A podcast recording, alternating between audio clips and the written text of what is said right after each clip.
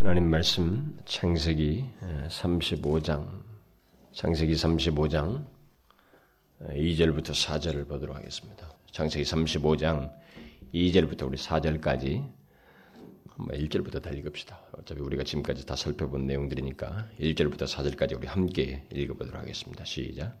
하나님이 야곱에게 이르시되 일어나 베델로 올라가서 거기 거하며 내가 내 형 에서의 낯을 피하여 도망하던 때 내게 나타났던 하나님께 거기서 단을 쌓으라 하신지라. 야곱이 이에 자기 집 사람과 자기와 함께한 모든 자에게 이르되 너희 중에 이방 신상을 버리고 자신을 정결케 하고 의복을 바꾸라. 우리가 일어나 베델로 올라가자. 나의 환란 날에 내게 응답하시며 나의 가는 길에서 나와 함께 하신 하나님께 내가 거기서 단을 쌓으려 하노라 하매 그들이 자기 손에 있는 모든 이방 신상과 자기 귀에 있는 고리를 야곱에게 주는지라. 야곱이 그것들을 세겜 근처 상수리 나무 아래 묻고.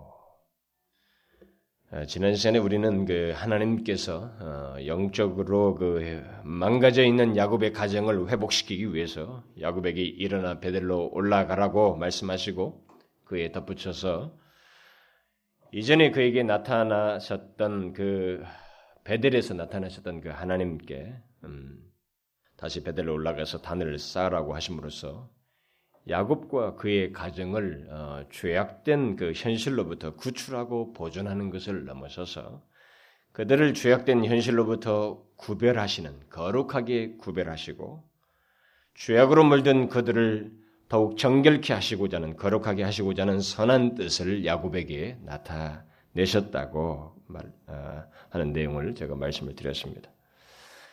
그런데 야곱은 하나님의 그런 말씀이 있기 전까지 자신과 그의 가정 안에서의 죄악된 현실을 보고 알고 있었음에도 불구하고 그런 현실로부터 자신을 성별케 하지 못할 만큼 영적으로 무기력해 있었다라고 그랬습니다.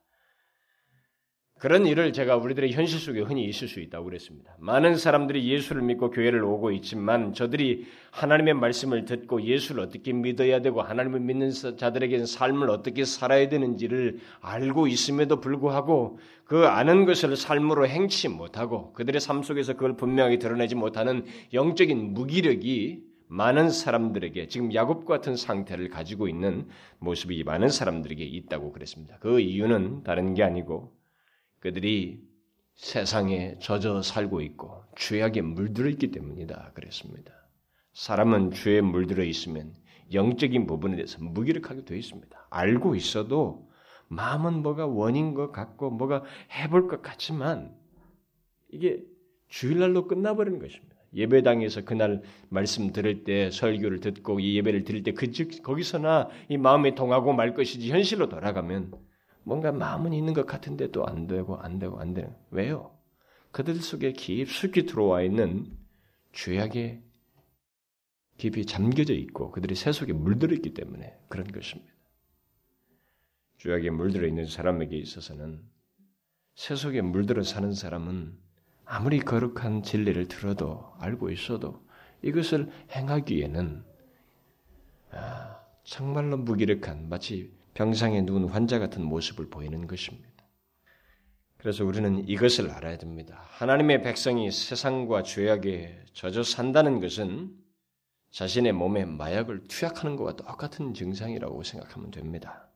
그는 내가 왜 이러느냐? 내가 왜 이렇게 무기력하지? 왜 이렇게 내가 예수를 믿으면서 왜 이 모양이야? 라고 말을 하지만 그 일을 스스로 자기가 하였다고 하는 사실을 마약 투약 행위를 자기가 스스로 하는 것처럼 자기가 했다고 하는 사실을 알아야 됩니다.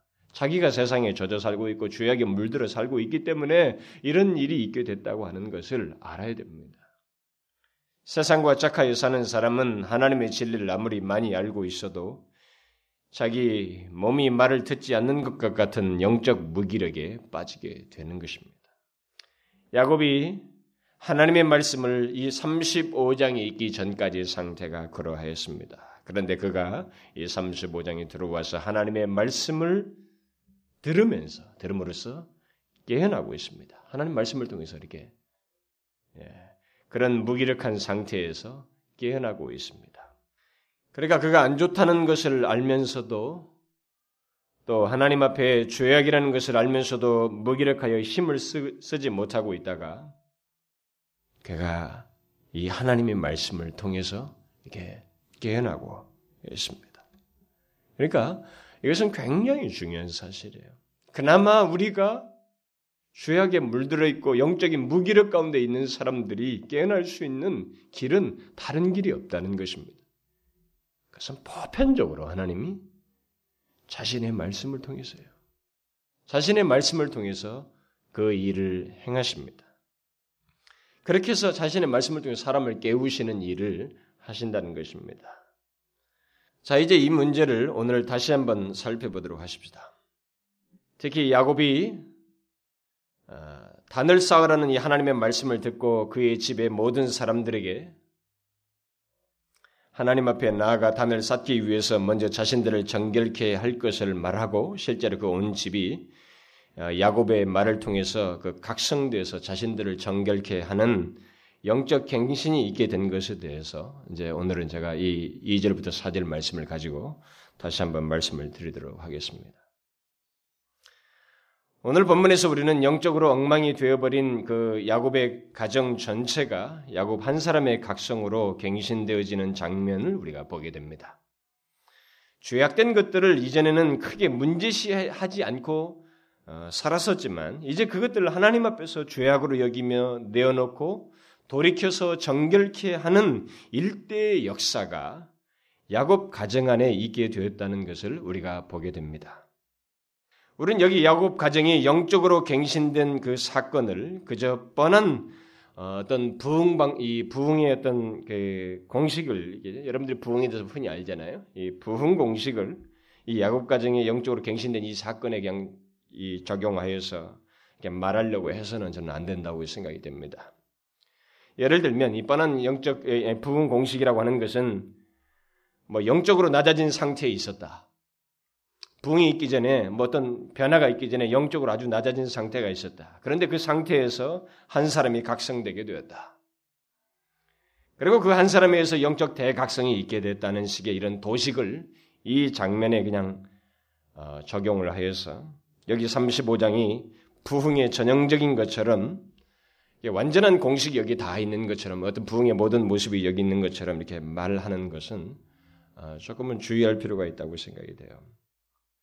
영적 각성이 예, 영적 대각성이 일어날 때 아, 또는 신앙 부흥이 일어날 때 그런 내용을 포함하고 있습니다. 포함하고 있지만 그저 어떤 큰 변화가 있었다는 것, 뭐 이런 것들을 주 안점으로 해가지고 이런 큰 변화만을 가지고 변화가 변화가 있었다는 이 사실만을 가지고 이 장면을 이 부흥을 말하는 모든 공식이 여기 다 있는 것처럼 설명하는 것은 조금은 좀 조심할 필요가 있다고 생각이 돼요.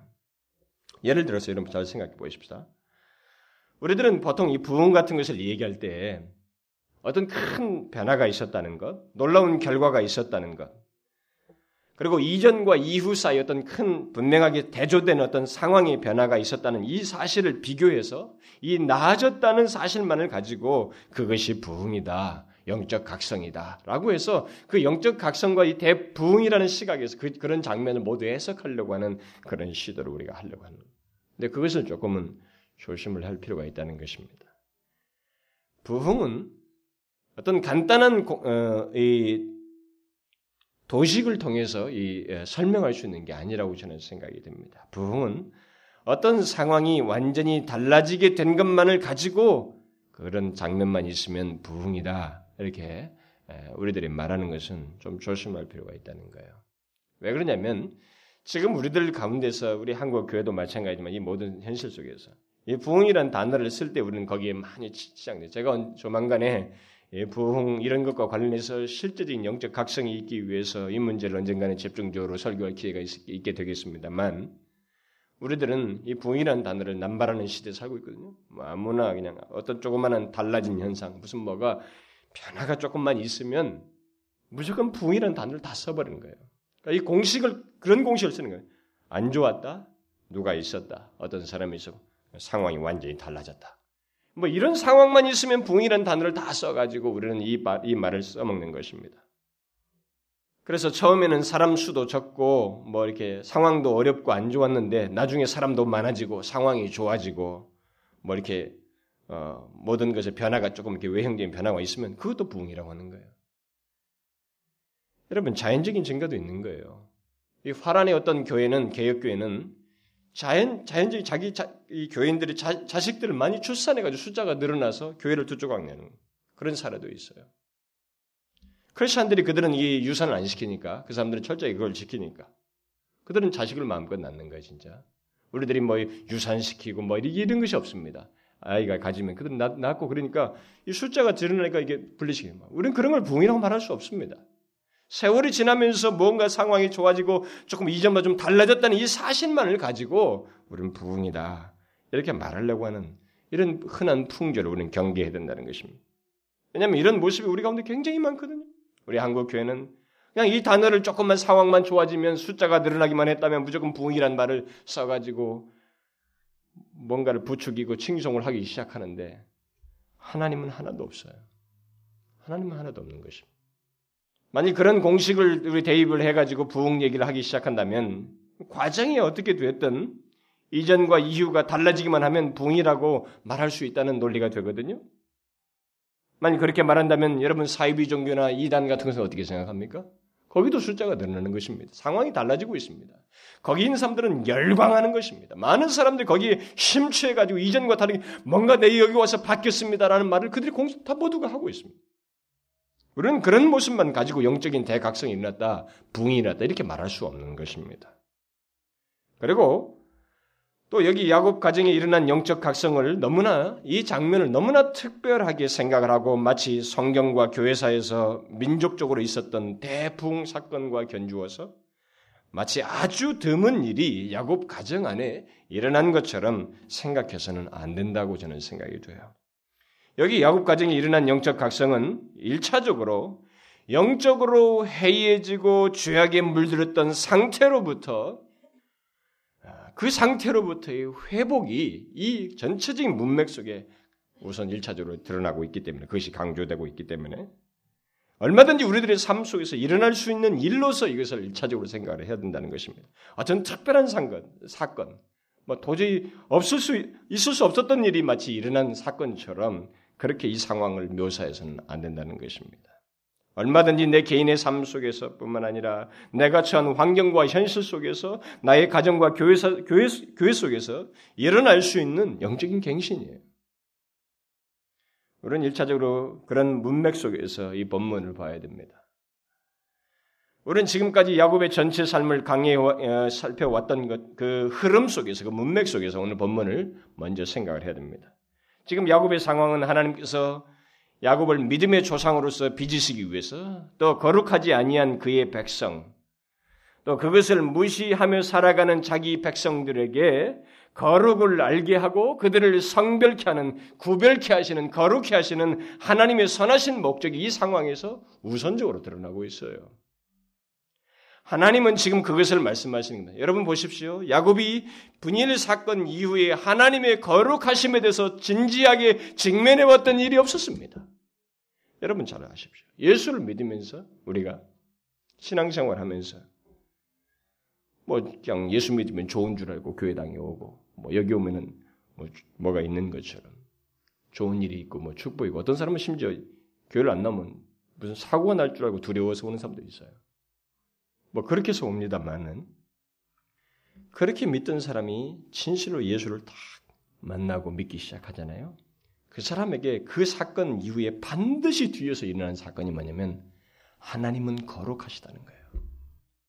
그 거룩하신 하나님 앞에서 나는 구별된 사람이라는 것, 나는 거룩하게 하나님께서 구별하신 사람이라는 것, 그래서 나에게 있어서도 거룩은 중요하다고 하는 이 생각이 그에게 반드시 오게끔 되어 있습니다. 지금 이 야곱의 상황은 일차적으로 그것이 하나님의 의도 속에서 크게 반영되고 있어요. 그것을 우리가 먼저 생각을 해야 된다는 것입니다. 제가 이것을 왜 애써 강조하느냐면은 그런 문맥을 무시한 채 본문을 그저 별도로 구별하여서 이 본문을 그냥 어떤 특별한 현실 속에 있을 수 없는 부흥 사건인 것처럼 생각하는 그런 위험을 아, 그런 위험이 우리 가운데 있기 때문에 그래요. 네, 그런 생각을 하기도 하기 때문에 그렇습니다. 물론 우리는 여기 35장에서 어, 분명히 야곱과 그의 가정이 각성되고 영적으로 갱신되는 장면을 보게 됩니다. 그러나 이것은 34장 34장 같은 처지에 있는 하나님의 백성들이고 또 그 영적으로 해이해진 가운데 있는 그의 백성이면 반드시 있어야 하는 그 내용을 일차적으로 다루고 있다는 것입니다. 그래서 우리는 먼저 34장과 같은 영적 해이와 위기 속에서 있어야 하는 영적인 회복과 하나님의 백성다운 모습, 곧 거룩을 요구하시는 하나님의 우리를 향한 도전, 그리고 그런 섭리, 하나님의 빚으시는 작업, 그것을 이 전체적인 문맥 속에서 먼저 생각해야 됩니다. 굳이 교리적으로도 말하려면 이것은 어떤 한 개인의 삶을 놓고 보면은 성화와 밀접하게 관련되어 있어요. 성화를 더욱 분명하게 하기 위한 어? 그 삶을 앞으로 온전하게 살도록 하기 위해서 그가 제일 먼저 크게 부딪히는 문제 하나님의 거룩하심 그리고 자신도 성별때 된다고 하는 사실을 깨닫게 하는 그런 중요한 전환이 되는 내용인 것입니다. 물론 어떤 부흥에 대한 것과 말할 수 있는 어떤 요소가 여기 있어요. 그것을 제가 오늘도 언급을 할 것입니다. 그래서 저는 지난 시간에 이미 35장에 있게 된 그 각성은 그 영적으로 해이해진 하나님의 백성에게 반드시 있어야 하는 경험이다라는 말을 제가 했던 것입니다. 만약 우리가 이런 문맥을 무시한 채 35장 초반에 언급된 장면을 그저 있을 수 없었던 어떤 특별한 사건으로 보게 되면 이 상황을 해석하는데 우리는 좀 인위적인 태도를 가해야만 합니다. 인위적인 해석을 자꾸 가해야 돼요. 그것은 자연스럽지 않습니다. 문맥의 흐름 속에서. 자, 그러면 이제 하나님께서 이미 제가 그 부분에 대해서는 분명한 이 상황은 그런 자연스러운 문맥에서 해석해야 된다는 것을 제가 이미 지난 시간 말했으니까 오늘 본문에 흔히 이 본문을 가지고 말을 하는 그 부흥과 관련해서 말하고 어떤 영적인 각성과 관련해서 말한 그 내용에 말할 수밖에 없는 어떤 요소가 있다는 것 그것을 제가 오늘은 어, 어, 더불어서 언급을 하려고 합니다. 하나님께서 영적 해이와 위기 속에 빠져 있던 그 야곱의 가정을 어떻게 깨우시고 갱신시키는지 그 장면을 우리는 오늘 본문에서 분명하게 보게 됩니다. 한 사람이 아니고 여러 사람을 깨우는 작업이 나오는 이제 이런 것 때문에 부흥이다, 영적인 각성이다 이런 단어를 여기서 쓰는 거예요. 그런 면에서 우리가 얼마든지 쓸 수 있어요. 쓸 수 있는데 그것은 제가 앞에서 말한 전체적인 야곱의 삶을 두고 말한 전체적인 문맥 속에서 뒤따라와야 할 2차적인 내용이에요. 1차적으로 강조해야 될 것은 전체적인 문맥입니다. 하나님은 예, 그 가족 전체를 깨우시기 위해서 먼저 야곱이라고 하는 이 하나님의 하나님께서 세운 이 한 사람 그 믿음의 가장으로 세운 이 한 사람을 예, 먼저 말씀으로 깨우시는 장면이 오늘 본문에 나옵니다.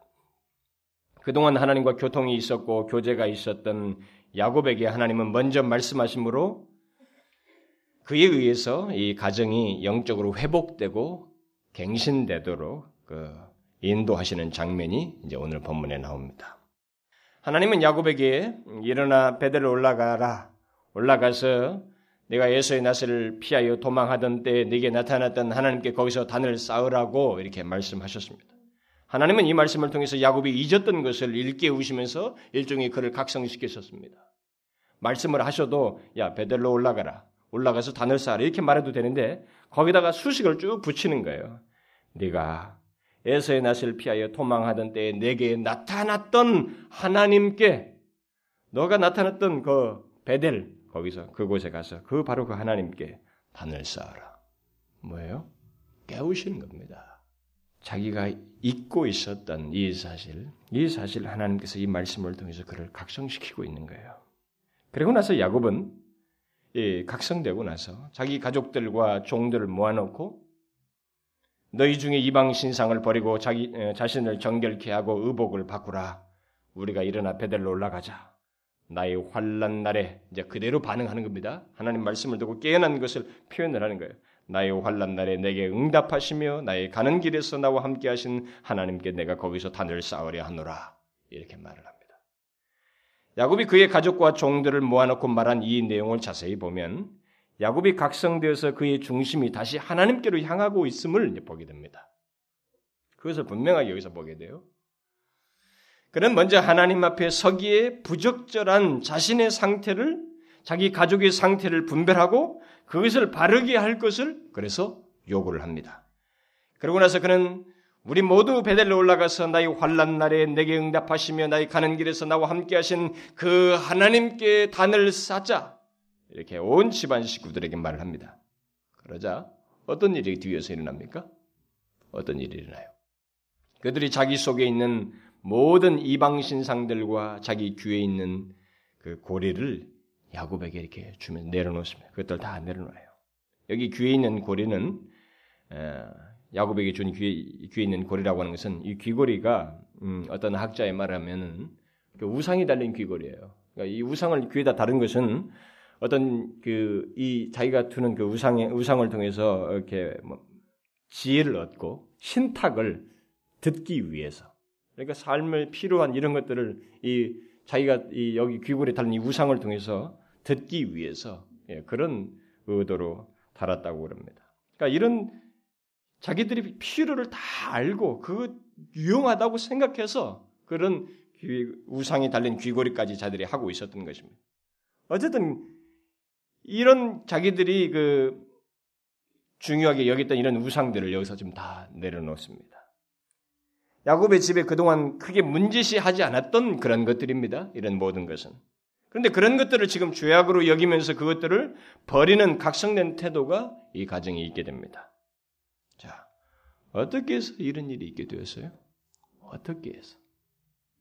여러분들은 이 장면을 그냥 술수술 넘어가면 안 됩니다. 그냥 요구하고 그들이 막 순종한 것처럼 이렇게 좋게만 볼 게 아니고 우리 현실적으로 한번 이 장면을 생각해 봐야 됩니다. 우리가 이미 34장을 보면 야곱의 아들들이 34장 그 끝부분에서부터 우리가 볼 수 있는 것처럼 야곱의 아들들이 야곱의 말에 말대꾸하고 거스립니다. 그렇죠? 그러나 오늘 본문은 일체 그런 모습을 보이지 않고 있습니다. 완전히 달라진 모습을 온 식구들이 보이고 있어요. 어떻게 야곱의 온 식구들이 이렇게 완전히 다른 태도를 보일 수 있을까요? 오늘, 오늘 본문에 생긴 이 변화에 대해서 우리는 이렇게 무슨 신비적인 일이 벌어진 것처럼 생각하면 안 됩니다. 아주 분명한 현실 속에서 내가 하고 싶은 걸 다 가지고 있고 여전히 원하는 것이 있는 그런 인간의 인격이 이 욕심과 기질도 다 가지고 있는 그 상태 속에서 이런 일이 일어났다는 사실을 생각을 해야 됩니다.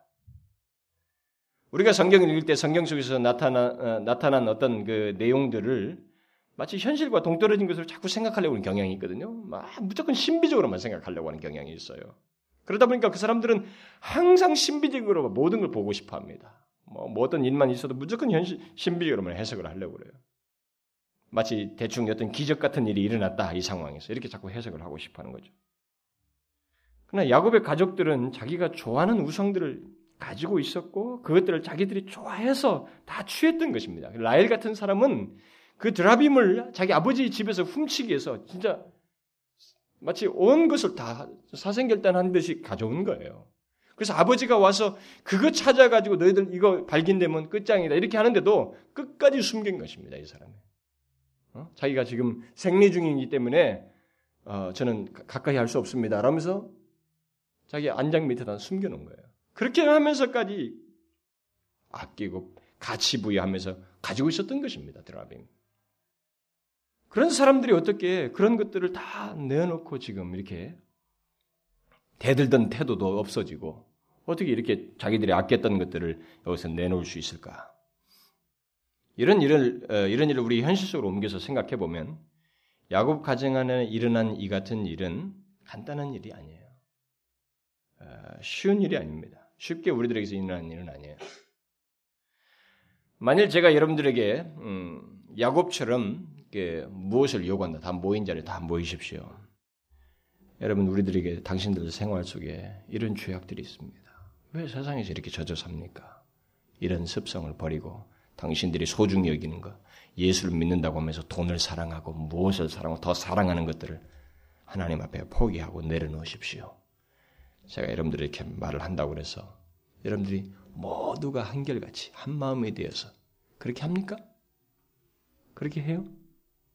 쉽게 일어나지 않잖아요. 이전까지 자기 생활을 하면서 자기 좋은 대로 살았던 그 사람이 그 어떤 그 말을 하나 듣고 여기서 아, 모두가 한 마음이 되어서 다 꺾어요? 그게 쉬운 모습은 아니에요. 이런 일을 우리 현실을 놓고 보면 간단한 일이 아닙니다. 그러면 이 야곱의 가정 안에 일어난 이런 분명한 변화, 곧 영적인 각성과 갱신은 어떻게 해서 일어난 것인가? 저는 두 가지 요인 때문에 영적인 각성이다, 뭐 부흥이다, 영적 갱신이다 이런 말을 이 본문에서 쓸 수 있다고 봐져요. 그러나 모든 것을 다 대입할 수는 없어요. 저는 두 가지만 중요한 사실이 있다고 봅니다. 하나는 어떻게 해서 이런 일이 일어나는가 했을 때 두 가지 요인인데 하나는 하나님의 역사예요. 또 다른 하나는 한 사람의 각성입니다. 야곱의 각성이에요. 일반적으로 어떤 영적인 각성이 뭐 하나님을 믿는다고 하면서도 이게 지리밀리하고 말이죠. 뭔가 형식적이고 뭐 하나님을 그냥 습관적으로 믿던 이런 상황에서 사람들이 이렇게 많은 사람이 깨어나고 여러 사람들이 어떤 사람을 통해서 막 이런 그들이 각성된다고 할 때 이런 각성은 뭐 한 가정이든 그룹이든 교회든 뭐 민족이든 마찬가지입니다만 그런 사람이 때문에 우리들은 주로 생각을 할 때 그 사람을 자꾸 생각합니다. 어, 각성된 어떤 한 사람에게 일차적으로 관심을 갖습니다. 제가 이 두 가지를 먼저 말을 하는데 어, 우리들이 한 가지 생각을 좀 고쳐야 될 게 바로 이거예요. 우리들은 자꾸 사람에 관심을 갖습니다. 어떤 특별한 게 각성된 어떤 한 사람. 그래서 흔히 민족을 깨운 사람, 뭐 시대를 깨운 사람, 또는 부흥을 일으킨 사람 등등 그 사람에 관심을 갖고 사람에 대해서 많은 말을 합니다.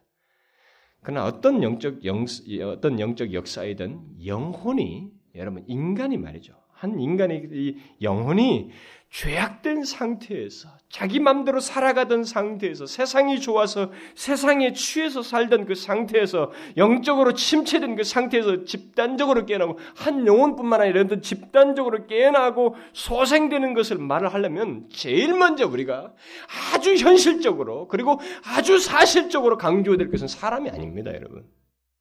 하나님이에요. 하나님의 역사입니다. 이게 굉장히 사실적인 역사예요. 그것을 우리가 먼저 알아야 됩니다.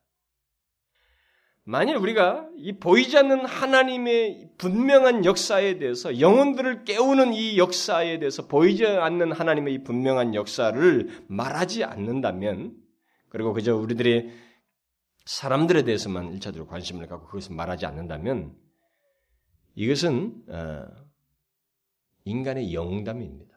그것은 참된 부흥 이야기가 될 수가 없어요. 사람들은 하나님의 역사야 뭐 그건 당연한 것이죠. 그건 두말할 것이 없는 것입니다. 그건 이미 전제된 것입니다. 이렇게 사람들은 말하고 싶어 합니다. 그러나 그것은 그건 하나의 논리입니다. 그 말은. 전제 운운하면서 그것은 당연하다고 말. 그러나 실상을 보면 그렇지가 않아요. 그것은 실제로 사람들은 그냥 그야말로 전제예요. 뭐 생각일 뿐입니다.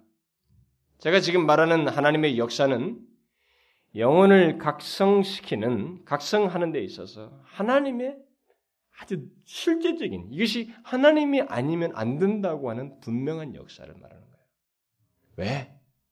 영혼이 인간의 영혼이 바뀌는 문제는 잘 보세요. 드라빔 하나 훔쳐오겠다고 목숨 걸 정도의 태도를 보인 사람이 이것을 놓는 게 이게 뭐 인간이 어떤 한 사람의 말로서 될 수 있는 겁니까? 영혼의 이런 변화가 이전에 그 죄, 죄악시하지 않고 문제시하지 않던 이 사람이 죄이다라고 생각하면서 이것을 내놓지 않으면 안 돼라고 하면서 내놓는 이 작업이 사람의 역사예요? 아닙니다, 여러분. 이건 생생한 하나님의 역사예요. 그래서 영혼의 각성을 얘기하려면 바로 그 생생한 하나님의 역사를 말을 해야만 하는 것입니다. 여기 보면은 야곱집의 그 각성이 그 각성의 그 실제 주역이 누구인지를 우리가 이 본문에서 조금만 눈을 떠서 보면은 그걸 알 수가 있습니다. 야곱입니까? 34장 끝부분까지 내용을 딱 본 사람은 야곱이 아니라는 걸 금방 알게 됩니다.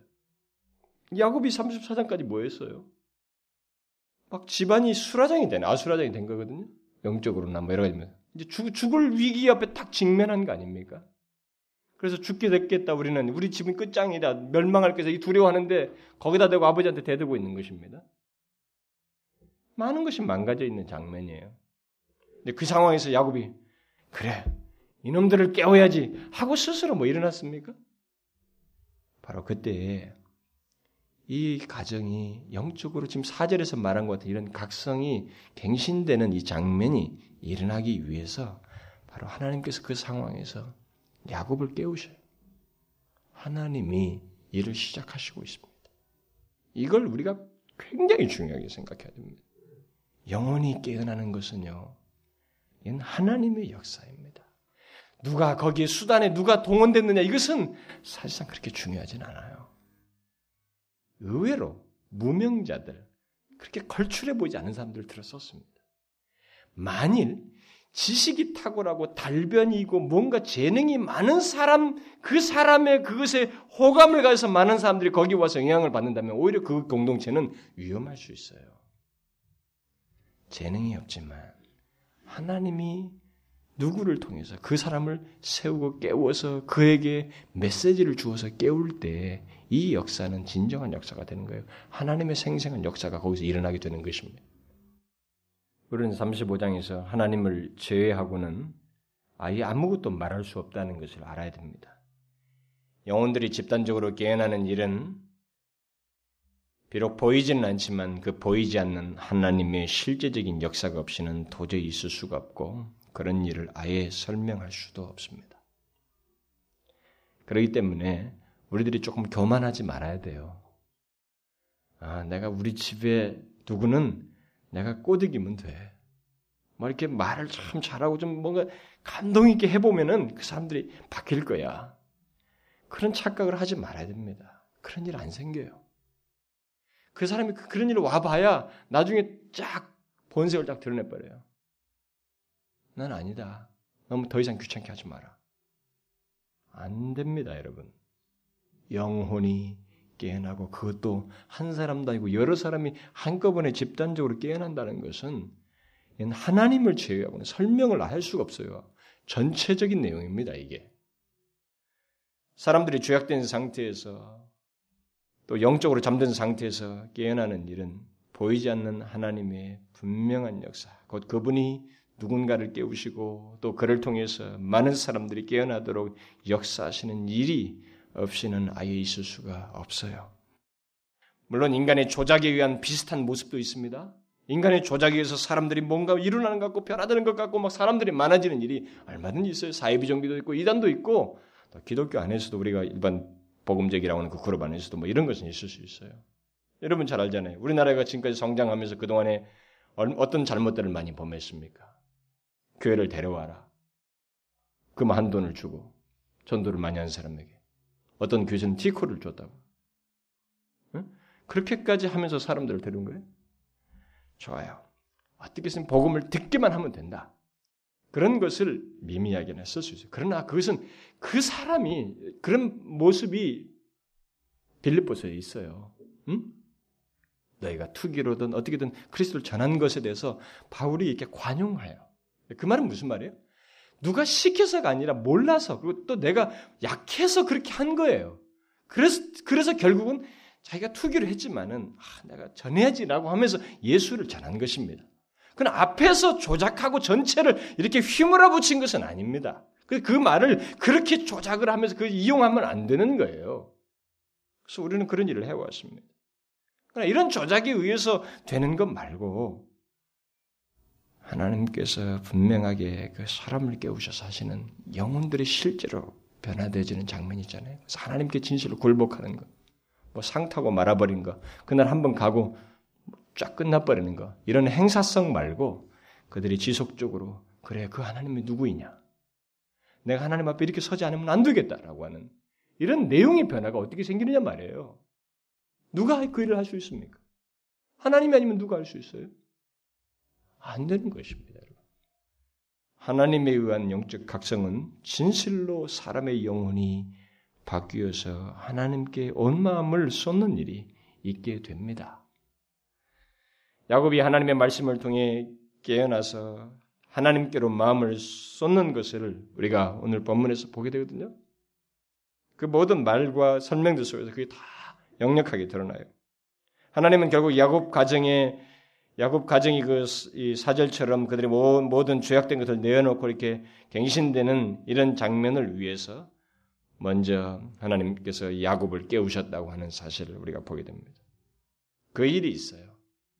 먼저 하나님이 하셨다는 일. 그것이 절대적이고 생생한 역사라고 하는 것.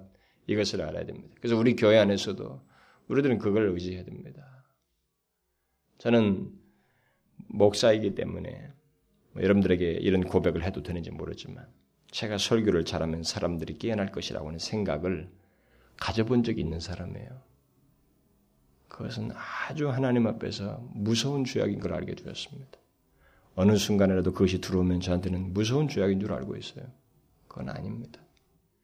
저는 설교를 잘했다고 할 때 사람들이 냉랭해지고 오히려 마음이 완악해지는 걸 본 적이 있습니다. 이건 내 힘으로 되지 않아요. 이건 분명히 하나님의 역사입니다. 여러분 교회를 잘 보셔야 됩니다. 사람들을 잘 보셔야 됩니다. 여러분들이 누구에게 복음을 전하고 어떤 그룹 안에서 섬길 때도 이것을 항상 생각해야 됩니다. 여기에는 하나님의 역사가 있어야 돼요. 그분의 생생한 역사가 아니면 인간, 이 복잡한 인간, 정말로 가만히 외면상으로 드러날 때는 뭐 젠틀해 보이고 신사적인 같지만 그 깊숙이 오래 살다 보면 드러나는 그 부패된 인간, 자기밖에 모르고 언제니 어디로 튈지 모르는 그런 악한 본성을 가지고 있는 이 인간이 하나님 앞에 죄인입니다라고 하면서 자기 죄를 내놓고 돌이키고 거기서 굴복한다고 하는 이 장면은 그것도 한 사람도 아니고 다수가 응? 다수가 한꺼번에 그렇게 된다는 것은 하나님의 역사예요. 생생한 그분의 역사입니다. 그런 면에서 우리는 영적인 각성이라고 말을 쓸 수가 있죠. 그 영적인 각성을 말하려면 바로 이 하나님의 생생한 역사를 말해야 돼요. 또 야곱 가정의 각성에서 우리가 생각해야 하는 하나님의 역사는 야곱의 말에 온 집안 식구들이 그 우상을 내어놓는 장면입니다. 이 야곱의 말을 듣고 내어놓는 장면이에요. 34장의 분위기에서 보면은 결국 그러니까 야곱의 이 각성이 또 한 가지 중요한 요인이라는 겁니다. 34장의 분위기를 생각하게 되면 온 집안 사람들이 우상을 내어놓는 것은 분명히 이게 야곱의 능력이 아니라는 것이 34장을 비교해 보면 딱 알 수가 있어요. 뭐 야곱의 능력이 아닙니다. 이것은 야곱의 아들들은 그의 말에 거슬려서 말을 했고 뭐 자기들이 간직했던 이 우상들을 좋게 여겼던 걸 내놓는 장면이기 때문에 뭐 이게 야곱의 능력이라고 할 수가 없어요. 그리고 여러분 볼다시피 야곱이 지금 이 말을 한 것 중에 보면은 야곱의 능력이라고 할 만한 내용이 하나도 안 나타나요. 어, 뭐 어떤 뭐, 뭐 협박을 했거나 무슨 뭐 심리학적인 말이죠. 심리적인 어떤 이 설득을 했거나 또 어떤 뭐, 뭐 특별한 설득하기 위해서 특별한 행동을 하거나 뭐 상을 약속하거나 뭐 그런 것도 없습니다. 그는 그들을 그냥 모아놓고 이방신상을 버려라. 자신을 정결케 하라. 의복을 바꾸라. 그러면서 베델로 올라가 우리가 하나님께 단을 쌓으려 한다. 그렇게 말을 했습니다. 그러자 그들이 우상을 버리고 하나님 앞에 나아가는 모습을 보였습니다. 야곱의 능력이 아니죠. 하나님의 능력입니다. 그러니까 우리는 이런 일이 있게 되면 음, 자꾸 야곱을 먼저 생각하려고 하는 그 생각, 그러니까 사람을 자꾸 생각하려는 야 무슨 교회에 누가 누구를 통해서 어떤 일이 있게 됐다. 자꾸 이렇게 생각해요. 그거 버려야 돼요. 이렇게 되면은 야곱을 높이게 돼 있거든요. 야곱을 높이고 어, 야곱 자랑을 하고 야곱을 자꾸 우리는 우상시하는 일이 되는 것입니다. 그래서 오늘날 우리 교회는 이 큰 교회 목사들은 미안하면 뭐 저도 큰 교회 목사가 많이 그 자리에 되면 또 남들에 의해서 불가피하게 그렇게 될는지는 잘 모르겠어요. 그 뭐 원치도 않아야 되겠지만은 우리는 소영웅주의 그것이 판을 치는 것 같습니다. 오늘날 기독교에는 그냥 치고 나는 사람들이 이렇게 우리들의 매스컴을 타고 책을 통해서 알려지고 그들은 이곳저곳에서 정말 영웅 대접을 하는 것 같아요. 그러나 그를 통해서 진정한 역사가 일어났다면 그 사람은 거기서 큰 역할을 하지 못했습니다. 비중이 있다고 할 만한 모든 역사가 하나님에 의해서 있게 된 것입니다. 야곱의 증거가 이제 물론 뒤에서 제가 얘기할 건 바로 그 내용입니다. 그것이 있었지만 죄로 물든 인간의 영혼이 그렇게 바뀌는데 하나님의 선명한 역사에 의해서 야곱이 자꾸 증거하는데도 그 증거 다음에도 그런 역사가 하나님에서 다 있어요. 있어서 그런 일이 된 것입니다. 자, 이제 중요한 것은 그러면 하나님은 이렇게 자기가 혼자 다 하시는가? 아닙니다. 우리가 사는 세상은 현실 세계예요. 하나님은 시공간의 제한을 받지 않으시는 분. 우리는 시간관의 제한을 받는 그런 존재들입니다. 그 시공간의 제한을 받는 우리들 사이에서 이 현실적인 환경 속에서 역사가 일어나는 데는 하나님께서 현실 속에 있는 우리를 통해서 그 일을 하시는 겁니다.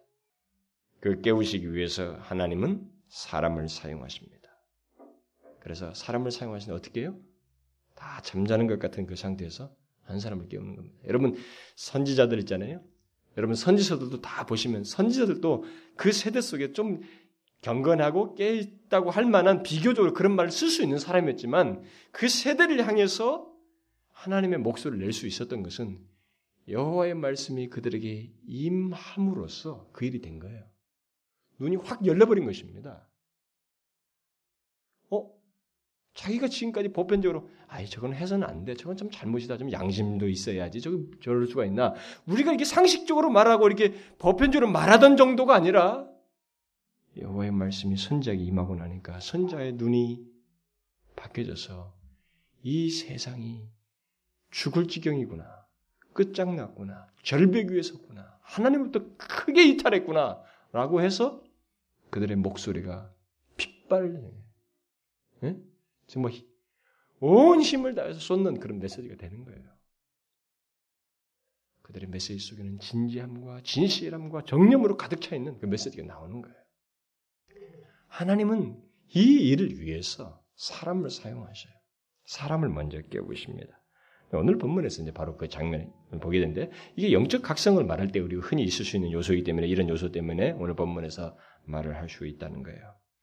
하나님은 잠자는 영혼들을 각성시키기 위해서 이 야곱 이 가정에 많은 사람들의 그 상태 자기도 마찬가지였거든요. 자기도 거기에 같이 취해 있었단 말이에요. 거기서 하나님께서 야곱을 먼저 깨우십니다. 자, 이 과정을 우리가 조금만 보면은 야곱은 하나님께서 베델에서 그에게 나타났던 것을 상기 아니, 하나님께서 그에게 음, 베델에서 나타난 것을 상기시키면서 올라가서 단을 쌓으라고 이렇게 말을 했어요. 그냥 그 말만 했습니다. 뭐 구체적인 얘기를 하지 않았어요. 그러나 그 다음에 자기 집에 모든 사람을 모아놓고는 한 말이 야 단을 쌓으래, 단을 쌓으래 가자 이렇게 말하지 않았어요. 여기에 이 사람에게서 묻어나온 무엇이 있었습니다. 거기에 이게 하나님께서 역사하시는 방법이에요.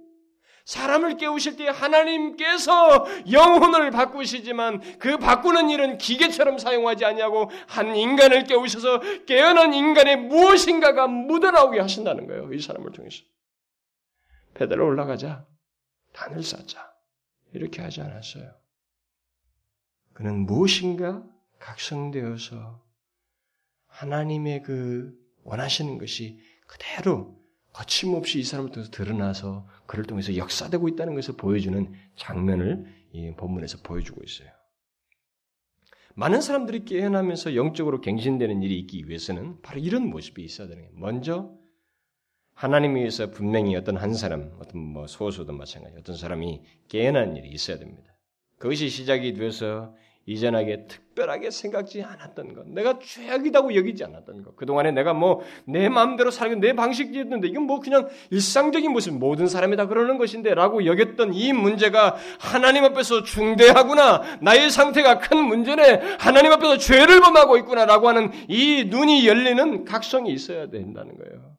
그래야만이 그 다음부터 어떤 역사가 일어난다는 거죠. 하나님께서 그 일을 야곱에게 하신 거예요. 그래서 하나님은 그 일을 근데 뭐 특별하게 한 것도 아니에요. 말씀을 통해서 말씀으로 그를 깨우셔서 그를 하십니다.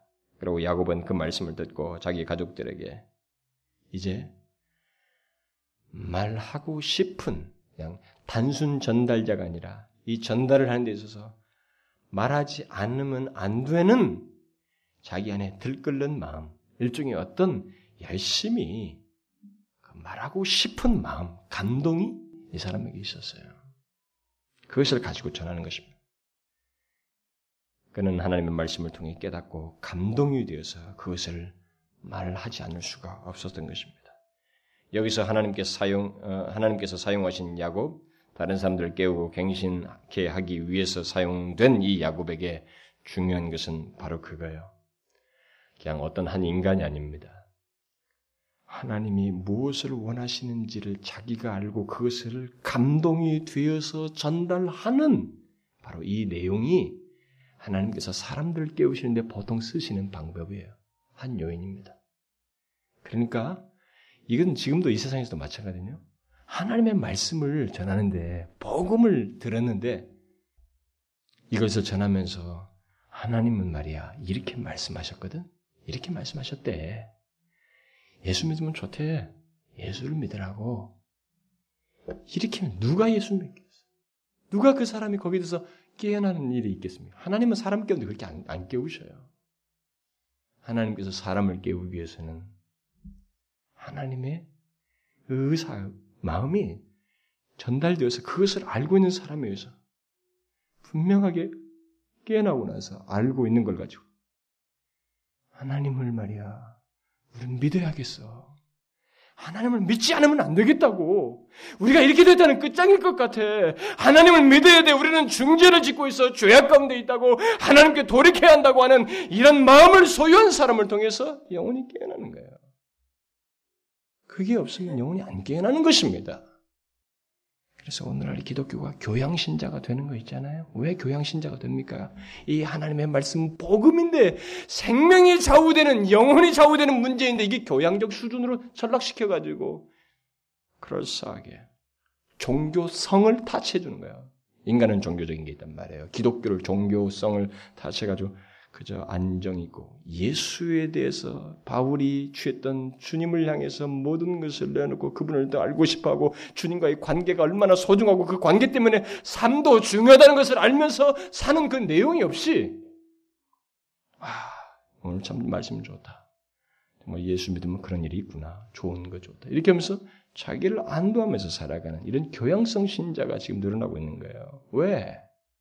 전하는 말씀에 각성된 자가 우리 가운데 없는 것이고 또 최소한 각성된 자에게 있는 그런 하나님의 복음을 전하면서 이 복음에 대한 그 있잖아요 전달자의 울림판 그 감동과 사무친 마음이 안 나타나는 거예요. 그것이 전달이 안 되는 거죠. 그러나 여러분 여기서도 야곱을 통해서 이 사람들을 깨우는 데는 뭐 기계적으로 일어난 거 아닙니다. 바로 그런 역사에 하나님께서 사용하시는 그런 역사의 방식을 통해서 이 사람을 그렇게 사용하셔서 그런 일이 있게 된 거예요. 어, 그는 각성이 되고 나서 완전히 전혀 다른 깨달음과 태도로 그 집안 사람들에게 그 어, 말을 합니다. 뭐 여러분들은 제가 아니 오늘 본문에 그런 게 어디 있습니까? 그런 증거가 어디 있습니까? 이렇게 물어볼지 모르겠어요. 뭐가 이 사람이 그 깨어나서 말이지 무슨 정념이 있고 막 열정이 있어서 이걸 전했다고 하는 것이 어디 증거가 어디 있습니까? 두 가지가 있습니다. 하나는 34장에서와 같이 아버지의 말의 권위가 땅에 떨어진 듯한 모습이 안 보여요. 여기 뒤에서. 권위가 이 사람의 말의 권위가 회복되고 있습니다. 그 집안 모든 사람들이 그의 말을 듣고 아무런 그 이의 제기를 하지 않고 거기에 순전하게 반응하는 모습이 보여요. 결국 뭡니까? 그의 말에 권세가 있었다는 것입니다. 권위가 있었고 권세가 있었다는 거예요. 그리고 또 다른 하나는 하나님께서 야곱에게 베델로 올라가서 단을 쌓으라고 간단히 말을 했는데 그가 그 말을 듣고 온 집안 사람들에게 말을 한 것은 그 제일 먼저 말한 게 뭐예요? 야 올라가래. 올라가자. 그렇게 했어요? 뭘 얘기했습니까? 올라가기에 앞서서 우리가 더럽잖아. 이 더러운 우상부터 내려놓자. 자신을 정결케 해라. 의복을 바꿔라. 이게 어떻게 생겼어요? 이런 말을 감동과 깨우침이 없이 할 수가 있을까요? 불가능합니다, 여러분. 하나님의 의도를 알고 그 의도를 이 사람이 어떤 마음의 감동과 그런 분명한 깨우침을 가지고 전하고 있는 거예요. 그러므로 많은 사람들이 깨어나는 영적 각성에는 각성된 자의 바로 이런 또 다른 모습이 있는 거예요. 기계로 사용치 않습니다, 하나님은. 그러니까 야곱 가정의 영적 각성은 하나님만 일하고 계셨던 것이 아닙니다. 거기에 야곱의 감동과 확신에 찬 태도의 변화, 그리고 그의 증거가 있었던 거예요. 물론 그 모든 것의 기원은 하나님이시라는 게 이해가 없어요. 저는 그것을 충분히 강조했습니다. 그리고 그의 말에 권세가 있게 하신 분은 하나님이십니다. 그러나 야곱은 기계가 아닙니다. 그는 깨달았고 감동이 되었으며 그것을 말하지 않으면 안 되겠다고 하는 내용을 가진 것입니다. 그는 이전과 다른 마음으로도 감동을 가지고 자신들의 죄악된 사실을 분별하였고 이 분별된 것을 전하면서 제거하라. 이것을 경결케 하자. 이것을 먼저 하나님 앞에 내놓고 서야 된다. 주님 앞에 올라가기 전에 이 일부터 해야 된다. 라고 하는 말을 했던 것입니다. 여러분 우리 안에서의 회복 이거 없이 안 됩니다. 이런 거 없이는 회복이 안 되거든요 야곱 가정의 영적 갱신은 바로 하나님의 역사와 함께 야곱 자신의 각성된 태도와 각성된 자의 시각, 다시 말하면 하나님의 시각에서 자신들의 상태와 현실을 보고 고치려고 하는 이 마음의 열심 또는 정념 그것을 가지고 있었던 거예요. 여러분 한번 보십시오. 하나님은 지금도 크든 작든 간에 나 개인이든 가정이든 내게 속한 그룹이든 교회든 민족이든 사람들을 깨우고 주에 물들어 있는 영혼들을 깨우고 영적으로 해이해진 그들을 각성시키는 기 위해서 지금도 하나님은 이런 일을 원하셔요. 이런 식으로. 하나님은 조직을 가지고 일을 안 하셔요. 그게 세상 방식이거든요. 세상은 이걸 하기 위해서는 기본 자금이 이만큼 있으면 되고 거기는 인력, 고급 인력이 이만큼 있습니다. 그 각 파트에 사람만 있으면 그 능력을 따라서 하면 된다. 이게 세상에. 하나님 그걸 확 부셔버립니다. 하나님은 그렇게 하면 하나님이 아니셔요. 하나님 뭡니까? 똑같은 야곱. 니도 똑같았잖아. 니도 우리와 똑같이 이렇게 죄 짓고 같이 유상 섬기고 똑같이 용인하며 살았잖아. 그런 사람이에요. 별볼일 없어 보이는 그 사람이지만 그 사람을 깨우셔서 그를 통해서 권세 있게 하시고 그의 마음에 깨달은 것으로 인해서 우리가 하나님의 말씀을 통해서 깨닫고 우리가 분명히 잘못되었구나. 그것을 단순 전달하는 게 마음에 뜨거워서 전달하는 이런 통로를 가지고 역사를 하시는 거예요. 근데 결과가 어떻습니까? 다 대적하는 모습, 이의 제기하고 반항하는 모습 없이 자기들이 아끼는 것들을 내어놓고 하나님 앞에 이렇게 순복하는 장면이 나오는 거예요. 각성된 모습이 보이는 겁니다. 여러분, 하나님은 지금도요, 우리들이 지금 조교회를 보고, 우리들의 사회를 보고, 뭐 썩었네, 부패했네, 뭐 어쩌네 저쩌네, 우리가 말을 많이 하잖아요? 교회들도 뭐다 똑같더라. 뭐 교회 가면 더 자기들끼리 잘난 체하고 있는 사람 존경하고 뭐 배우고 지식 있고 좀 소유한 사람이 더 대접받는 사회더라. 우리가 그런 말이 많이 나온다는 것은 우리가 영적으로 잠들어 있다는 거 아니겠어요? 영적으로 해이해 있다는 증거입니다. 그렇죠? 우리가 그런 얘기를 많이 하잖아요. 그렇다면요. 그런 가운데서 우리는 어떠했습니까? 우리는 그 부분에 대해서 다른 목소리를 가지고 있나요? 거기에 대해서 그 사실을 알고 다른 눈, 하나님의 시각으로 그 상황을 보고 그것을 하나님 앞에 구하는 그런 모습이 자격이 있냔 말이에요. 각성된 모습이 있습니까? 그걸 생각하셔야 돼요. 만일 없다면 우리가 어떻게 되겠어요? 아까 제가 앞부분에서 말했잖아요. 이 일에 영혼들이 변하고 다수가 바뀌는 일에는 하나님의 역사가 분명히 있어야 됩니다. 그리고 누군가를 각성하는 일이 있어야 돼요. 하나님의 그 진심을 대변할 수 있는 그 뜨거운 심장을 가진 사람이 있어야 되는 것입니다. 이 복음이 복음답게 전해질 수 있는 그런 사람 울림판이 있어야 되는 거예요. 바로 그것을 우리가 구해야 되는 것입니다. 하나님, 우리에게 그런 은혜의 각성을 주십시오. 나를 깨워 주십시오. 말씀을 통해서 나를 깨워 주십시오. 여러분, 특별한 방법 안 써서 뭐 신비적인 체험을 해서 깨운 거 아닙니다. 여호와 하나님이 야곱에게 이르시되 말씀하셨다. 말씀하심으로 깨운 거예요. 하나님은 인격적으로 일하십니다. 뭐 산에 가서 막 무슨 뭐 특별한 걸 받아가지고 그 다음부터 그 사람을 통해서 뭐가 확 역사 일어나는 그거 아니에요. 하나님은 말씀으로 우리를 깨우셔요. 여러분 하나님 말씀을 통해서 각성됩니까? 그 말씀이 여러분들에게 도전이 되고 깨우침이 됩니까? 그것을 통해서 여러분들에게 새로운 어? 마음에 어떤 열심과 정념이 생겨요? 하나님께서 그 일을 그런 방식을 통해서 일을 하시거든요. 그 부분을 우리가 기도해야 됩니다. 그것이 선명하게 하셔서 내가 속한 가정, 그룹, 이 사회, 교회 속에서의 각성과 변화가 있게 하셔서 하나님을 믿는 백성이라고 하지만 우리에게 죽은 자와 같은 이 모습이 더 이상 있지 않게 해주십시오. 하나님을 영화롭게 하는 것이 있게 해주십시오. 하나님을 믿는다고 하면서 우리는 내가 좋아하는 것도 다 따라서 하는 우상들을 다 섬기고 있는 그런 우리들의 모습입니다. 하나님 이 상황을 깨어나게 할 수 있도록 주께서 일을 시작하시옵소서. 각성시켜 주옵소서. 이것을 우리가 구해야 됩니다. 저는 이것을 몹시 구하고 있습니다. 저는 조국 교회가 반드시 이대로 가는 것은 아니라고 저는 봐져요. 어느 시점인가 주께서 다시 우리를 불쌍히 여겨 주실 것이라고 믿고 있습니다. 제가 웨일즈에 있을 때 그 한 교회가 막 부흥을 위해서 기도하는 거예요. 나이 드신 할아버지가 목회자가 성도들을 모아놓고 막 그 얘기를 하는 거예요. 부흥을 위해서 기도해. 자기들은 부흥이 계속 있었다는 거죠.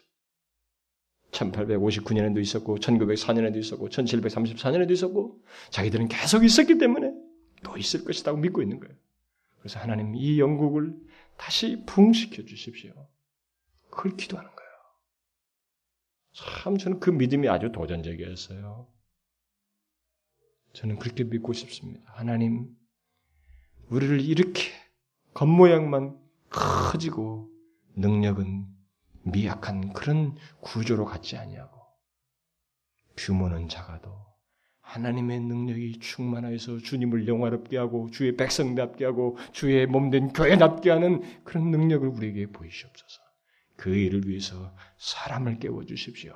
그 깨우시는 일을 하나님께서 시작해 주십시오. 하나님의 마음과 정념을 가지고 복음을 말하고 예수를 말하고 하나님의 말씀을 전달할 수 있는 그런 일을 해 주십시오. 내가 속한 가정, 그룹, 사회, 교회, 이 민족 속에서 말입니다. 그렇게 소리 깨주십시오. 제가 여러분들에게 매일 주일날 아침에 기도할 때마다 그것을 조교회 부흥, 부흥 이걸 매일 기도하는 것을 저는 여러분들이 질리지 않기를 바랍니다. 부흥이 오기까지. 다시 말하면 하나님의 그 진실한 역사가 있기까지 많은 영혼들을 깨우기. 부흥이란 단어를 굳이 거기다 붙이지 않아도 좋아요. 많은 영혼들이 하나님 앞에 돌아오고 자신들의 상태가 잘못된 것을 알고 돌이켜서 하나님을 영화롭게 하는 그런 영혼들의 각성과 구원의 역사가 있기까지 우리가 쉼 없이 이 문제를 가지고 기도하고 하나님께서 우리를 사용해 주십시오. 우리의 기도를 사용하시고 나를 깨우셔서 그렇게 사용해 주십시오.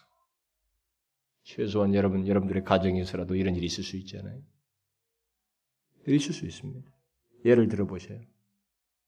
한 가장이 그 가정에 예수 믿는 어떤 한 사람이 자기가 하나님 말씀을 통해서 깨달았습니다. 각성되었어요. 그렇다면 그 사람이 어떻게 하겠습니까? 나만 잘 믿고 너희들은 아무도 이해 못해. 그렇게 하겠어요? 여기 있는 가족들은 이해했습니까? 이 가족들은 지금까지 뭡니까? 수동적인 존재들이에요. 분일에서도 만난 것은 하나님 만난 사람은 야곱이었고 계속 야곱과 얘기했습니다. 분일에서 무슨 일이 있었는지 이들은 모릅니다. 장세히. 이 사람을 통해서 일하시잖아요. 모른다고 쳐버릴 게 아니라 우리에게 이런 문제가 있어. 하나님 앞에 죄악되 여길 만한 게 있다고. 그를 통해서 각성의 역사가 일어날 수 있는 겁니다. 그런 일이 있기를 있도록 하나님께서 나를 각성시켜 주시고 이런 전달의 통로, 사람을 깨우는 통로로 사용해 주십사고 구해야 된다는 거죠. 우리 가정, 교회, 사회, 민족 가운데서 있도록 말입니다. 기도합시다. 오 하나님 아버지 죄로 물든 현실 속에 우리가 파묻혀 있지만 많은 주를 믿는다고 하는 수많은 사람들이 있지만은 그 가운데서 무엇이 옳은지 또 주님이 원하시는 것이 무엇인지 우리의 마땅한 모습이 어떠한지를 알지 못하면서 거기에 파묻혀서 현재의 상황과 상태를 숙명적으로 생각하며 지나고 있는 저희들 하나님 저희들을 이대로 놔두지 마시고 깨워 주시옵소서. 진실로 이 세대 속에서 하나님이 원하시는 것을 분명하게 보며 그것을 하나님이 권세 있게 그리고 마음에 불타서 전할 수 있도록 그런 영적인 각성의 역사가 수많은 영혼들을 깨어나는 역사가 있을 수 있도록 이를 시작하여 주옵소서. 하나님이여 그리스도를 알지 못하는 수많은 영혼들에게까지 저들을 깨우는 이 놀라운 역사를 위하여 우리를 깨워 주시옵소서. 우리가 그저 교회를 다니고 말씀을 듣는 이 정도 평상시의 진리가 무엇이냐 하는 수준에서가 아니라 하나님의 그, 정, 그 마음에 사로잡히고 주님의 마음을 대변할 만큼의 깊은 감동과 권세를 덧입는 그런 은혜를 우리에게 허락하여 주옵소서. 오, 주님.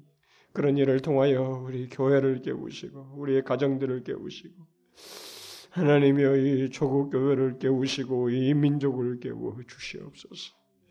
더해 하나님의 우리로 하여금 이 많은 지난날의 그 침묵의 세월에서 깨어나서 주의 크신 영광을 보는 일이 교회들 가운데 있게 하여 주옵소서. 예수 그리스도의 이름으로 기도하옵나이다. 아멘.